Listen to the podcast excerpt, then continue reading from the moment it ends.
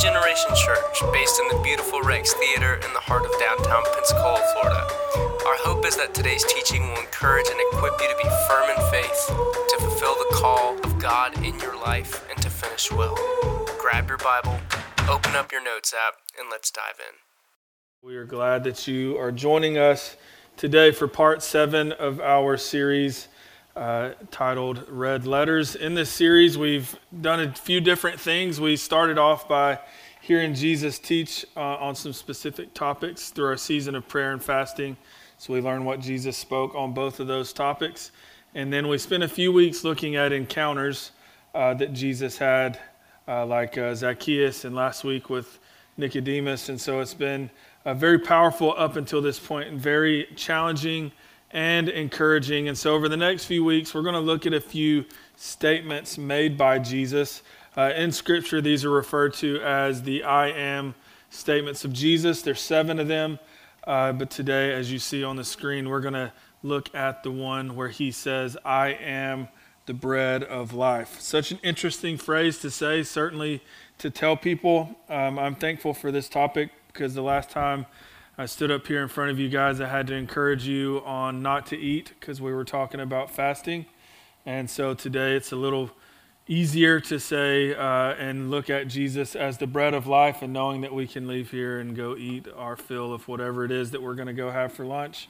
Uh, so I'm looking forward to it. Today we're going to be uh, in John 6, and our goal today is to understand three things. That through this text, uh, we're going to see Jesus teaching a group of people, a large group of people, uh, to understand one big thing, but that through that we could understand three things. And that is that Jesus reveals to them a solution, he, or I'm sorry, reveals to them an issue, and then shows them the solution, and then creates a choice that they're going to have to make. And so those uh, are on your outline, but we're going to jump back to the beginning and then we'll discuss each one of those. And so let, us go to our Bibles. Uh, it'll be on the screen behind me as well, but we're going to jump into John 6, uh, starting in verse 22. And it says this On the next day, the crowd that remained on the other side of the sea saw that there had been only one boat there, and that Jesus had not entered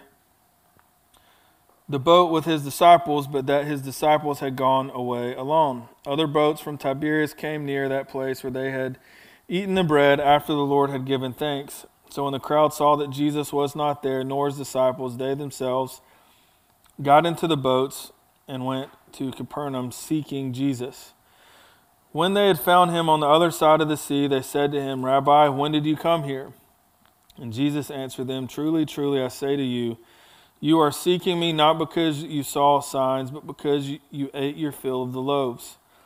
Do not work for the food that perishes, but for the food that endures to eternal life, which the Son of Man will give to you. For on him God the Father has set his seal. Then they said to him, What must we do to be doing the, the works of God? Jesus answered them, This is the work of God, that you believe in him whom he has sent him. That then what sign do you do that we may see and believe you? What work do you perform? Our fathers ate the manna in the wilderness, as it is written, He gave them bread from heaven to eat. And Jesus said to them, Truly, truly, I say to you, it was not Moses who gave you the bread from heaven, but my Father gives you the true bread from heaven. For the bread of God is he who comes down from heaven and gives life to the world. They said to him, Sir, give us this bread. Verse 35 Jesus said to them, I am the bread of life. Whoever comes to me shall not hunger, and whoever believes in me shall not thirst. So Father, we give you this time as we study your scriptures. Lord, we just ask you uh, to speak to our hearts and our minds. Help us to understand your word on a deeper level. And most importantly, help us to see you clearer than we did when we came in. So we give you all the glory. In Jesus' name, amen. And so this was a, a large chunk of John 6. And John 6 is a, a very long book of the Bible, but it's important to look at this and kind of see some interesting characteristics for this statement I am the bread of life alone. That just in John 6, we read uh, that I am the bread of life is the longest and most in depth of the seven statements.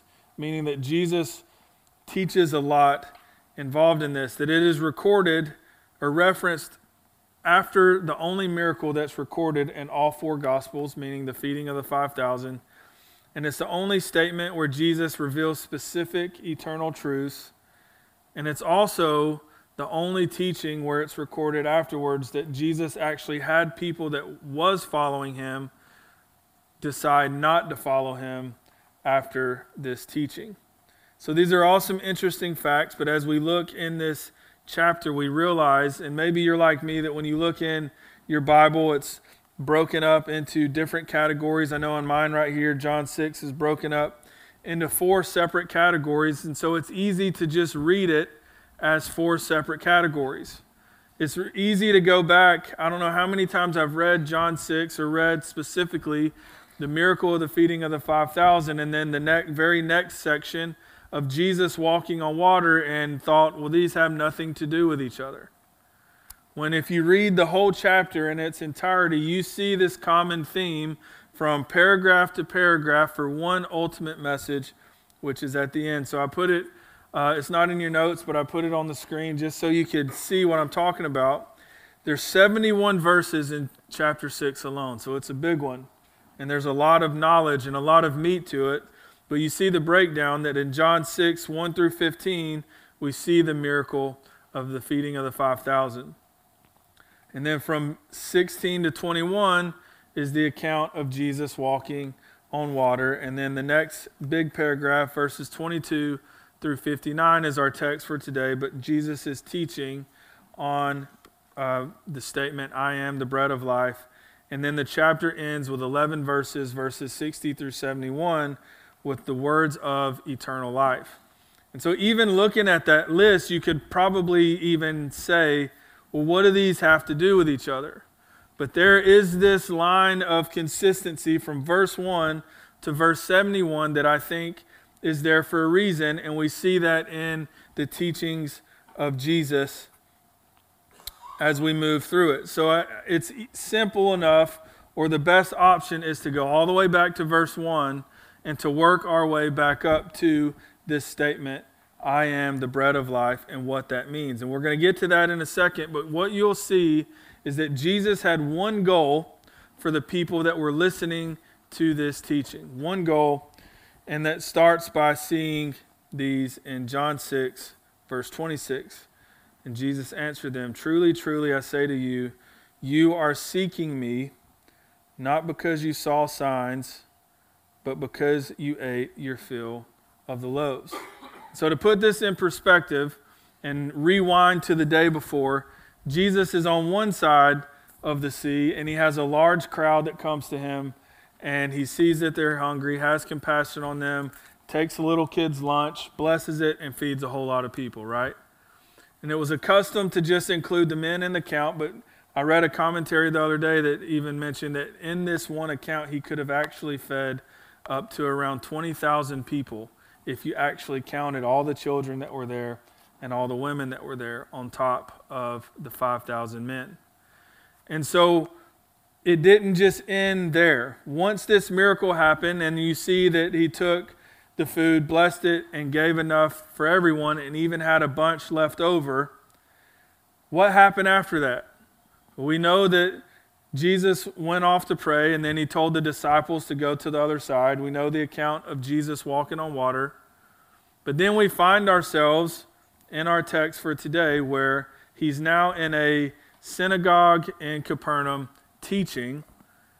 And a lot of this and what we see is that Jesus really took it to him. Jesus really spoke the hard truth, the hard message, and very much perhaps attacked a lot of beliefs that people had. Because even within this group of people, now being at a synagogue, you can imagine that there's probably a large crowd of religious leaders, uh, some Pharisees, Sadducees, all those guys, that their one goal is to really trap Jesus into getting him to say something wrong so that they could be more right, or in their own eyes, be morally right, and to prove Jesus wrong. And so when we see this verse where it says that you're seeking me not because you saw a sign, not because you saw a miracle from God, but because you ate your fill of the loaves. You can imagine that the people that did travel from the other side at this point probably didn't stop somewhere to grab some food on the way here, right? So they're probably hungry again. So they're thinking, well, what better way? Maybe there's another kid with a lunchbox with fish and bread in it, and Jesus can take that, bless it, and feed us again. So they're, which brings us to this first thing, the issue, right? The issue is perspective. How many of you know how easy it is to develop a wrong perspective about something? Or maybe um, you were told something by one person and it changed the whole perspective. Or you read something, or I don't know if, how many of you have young kids in here, but if you try to communicate with a young kid and take that as truth, there's a great chance your perspective is going to be lost somewhere along the way, right? So these people, whether they're in the crowd that just ate their fill of the loaves, or they're relig- the religious leaders that are now intermingled with this group in this church, in this synagogue, with the idea of trying to throw things out there, which we'll see in a minute, to argue with Jesus, their perspective was wrong. They wanted only what Jesus could give them, but not Jesus himself. Their perspective was off. And so maybe it, some of you can find yourself in that same category where you your perspective is a little shifted. Maybe it's based off the experiencing, the experience you're having, or the season that you're in, or the things that you're pursuing. Listen, I know we all need something, and we only we can only get it through God's love and favor and His support. But if our motive is to pursue God for what He could give us, then we're never going to really and truly know God. And the best way to evaluate that is to look at your prayer life. If your prayer life is asking for things more than it is asking to know God or what God thinks, then it's probably a great point to start there and ask God and the Holy Spirit to begin to open your eyes and to shift your perspective into seeing God for who He really is. Because we're going to touch back on this in just a few minutes, but we have the example in Exodus 16 right, with the issue. If you go back to the children of Israel when they're slaves in Egypt, and I'm sure before they're rescued, they're praying to be rescued, but then they're actually rescued after they see the 10 plagues happen and that none of them are touched, and they're finally set free. And then they see uh, the God part the Red Sea, and then they are given manna in the wilderness because if you recall at this point, they're complaining that, man, we had better food when we were slaves in Egypt. So maybe we should just turn around, apologize for leaving, and maybe this new group of Egyptians that aren't at the bottom of the Red Sea will forgive us and we could go back to having good food, right? It's insane to think about that with the wrong perspective, it'll send you back to slavery instead of keeping you in freedom. And it goes further. They're in the wilderness. They need food. God gives them manna, a fresh batch every day with the dew of the ground, but then that becomes boring. That becomes where it's not good enough. So they start complaining again. And then God ups the ante a little bit and gives them quail, but this time uh, it just stays there. It's not giving them new stuff or taking away the old stuff and giving them new stuff, so it starts to rot and it starts to stink. So then they're complaining again. And I can't help but think that if they had the right perspective then, could that perspective have led through the generations to come to where we find ourselves right now? Because you would think that if they saw the hand of God and they were rescued from Egypt, then they saw the Red Sea part, and they saw the blessings of the manna and the quail, and they saw that they were being led every day by a pillar of smoke and every night by a pillar of fire, you would think God is real right? This is all I need. He's given me enough. He took me out of slavery, but yet it was never enough. All they did was complain. All they did was have this perspective well, maybe God can just give us something else, and that'll help. And it always led to them messing up. It always led to really terrible circumstances for them, and they were always, maybe for a small season, would turn their eyes back to God and then it would get hard again. That's why Jesus says in verse 49 Your fathers ate the manna in the wilderness and they died. What they needed to realize is that God Himself is enough. So challenge ourselves to have this perspective and knowing that God is enough, that there's nothing more that He could do for us that would ever make things better. If our perspective is to have, for Him to do things to make this life better, and that's where it stops, then we're going to miss the mark every time. And I mentioned a few weeks ago in my message where um, we're talking about fasting, where I knew a guy when I lived in Tuscaloosa, he was a college student. Every time we would go through a season of prayer and fasting, he would only pray till he felt like God answered his prayers. And as soon as he felt like God answered these prayers, he would stop coming to the prayer part and he would stop fasting. He would stop his pursuit. So his motive was just to get from God. It wasn't to know God, it wasn't to know him better, it wasn't for God to transform his life through his faithfulness. It was just, let me get only what God can give me. That can't be our perspective. He says in John 6 33, For the bread of God is he who comes down from heaven and gives life to the world. So if you want to know what Jesus means when he's referring to himself as the bread in this whole passage, he mentions something along the way of him being the bread or the bread of life six times in just this passage. So that he's really trying to push it, but he's really going against what a lot of these religious leaders probably have believed up until that point and really stepping on their whole belief system, but also challenging the people that he just performed the miracle for to not see the miracle, but to see him.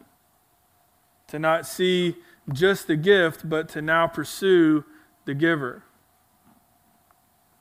His goal for this was simple. He wanted everyone to view him through an eternal perspective.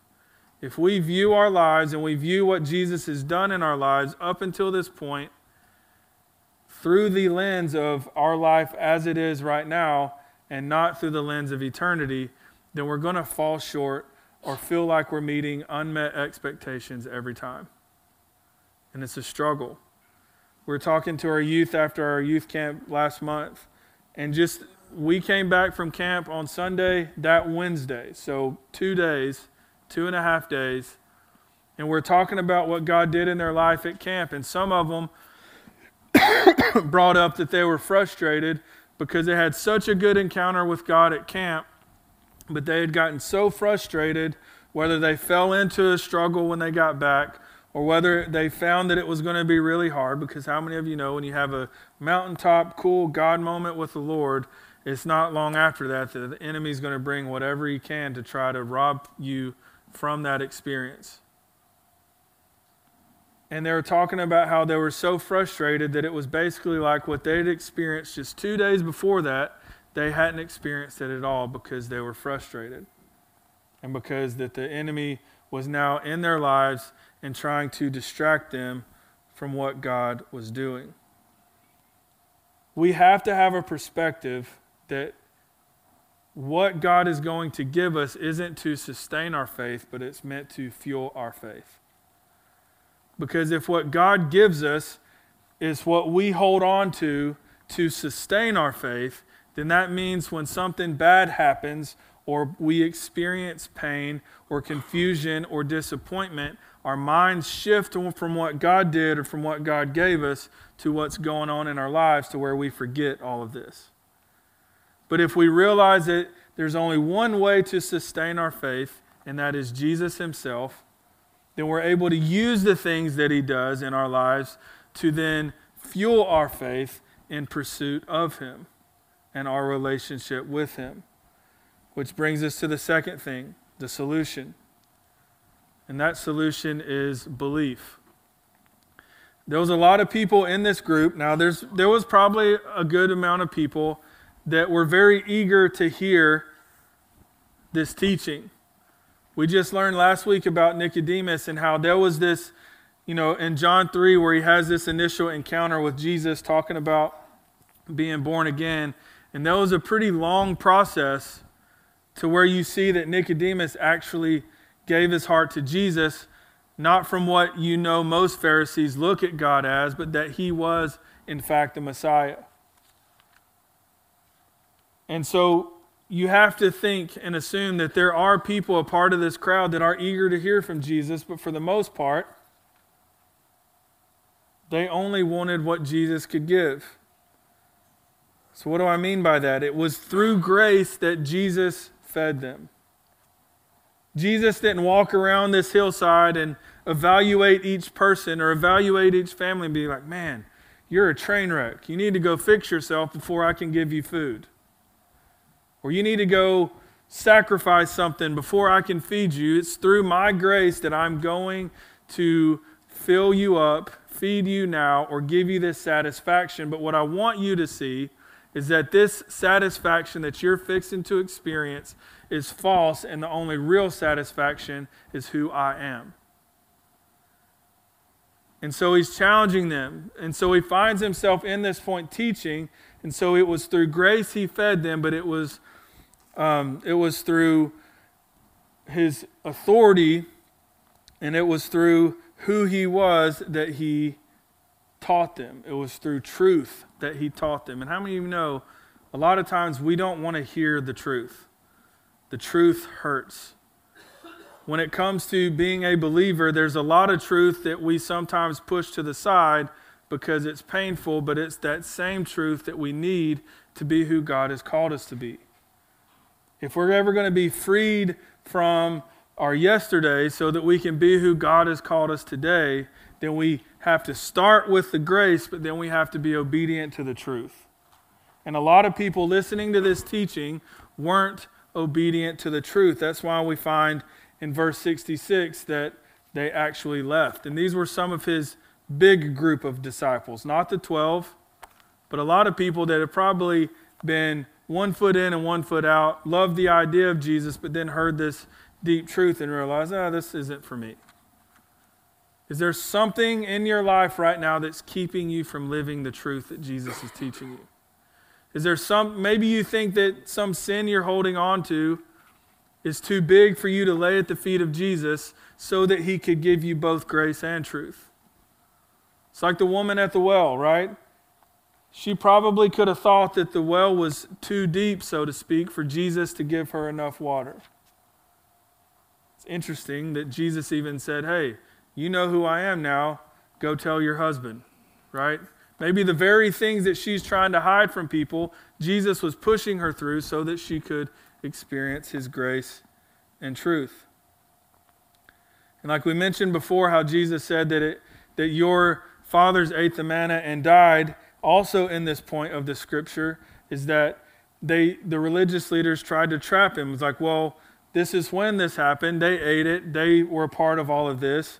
And Jesus responds in verse 29 that the work of God is that you believe in him who's, who he sent, whom he sent. So if the belief, if you have no belief in God, well, then you're definitely not going to have any belief in Jesus. Therefore, you can't experience Jesus the way he wants you to. You can't believe in what Jesus can do if you can't believe in Jesus for who he is. And that's what he's trying to get them to see that once they shift their perspective to an eternal one, then it's that point that they could actually believe on Jesus, believe in who he is, believe in who he is as a person, not just the fact that he fed them. It's like any other relationship that you have.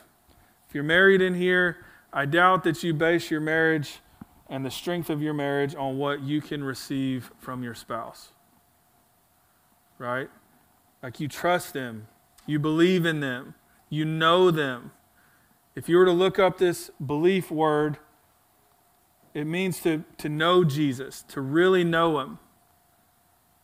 And if there is no knowing Jesus, then there, we're not going to be able to have belief in him. Certainly the belief that he's talking about right here. In our text from last week, in John 3:18, it says that whoever believes in him believes in him is not condemned, but whoever does not believe is condemned already, because he has not believed in the name of the only Son of God. So this Jesus is saying in this text, we're not believing in what he can do. We're not even believing in the power that he has, but the belief should only come in his name, in who he is, in where he came from. That this isn't just some prophet, this is the Son of God. This is God in flesh that came to earth and laid everything aside so that he could eventually give his life for you and stand in the gap so that you would have a way into eternity. That is who you need to know. We can't have a relationship based off what we can receive. That's a selfish relationship. But if we focus on the knowledge of who God is, then the freedom starts after that. Not based off of what He can do for you or even what you could do for Him, because we would certainly fall flat. We continue to fall flat every day, but it's because of who He is that is what keeps us going and what we are to experience. And so, as we get ready to close and the band comes up, and we get to the third part, which is the choice. And when I was preparing for this, I really wanted to use a different word, but when I read the scripture for this point, I could only think of one thing, and that's satisfaction. We have to make the choice on this side of heaven, in the midst of the junk that we walk through, the hard seasons that we're walking through, the valleys that we feel like we're stuck in, we have to make the choice to be satisfied. And it's not satisfaction in what you see, but satisfaction in who is leading you.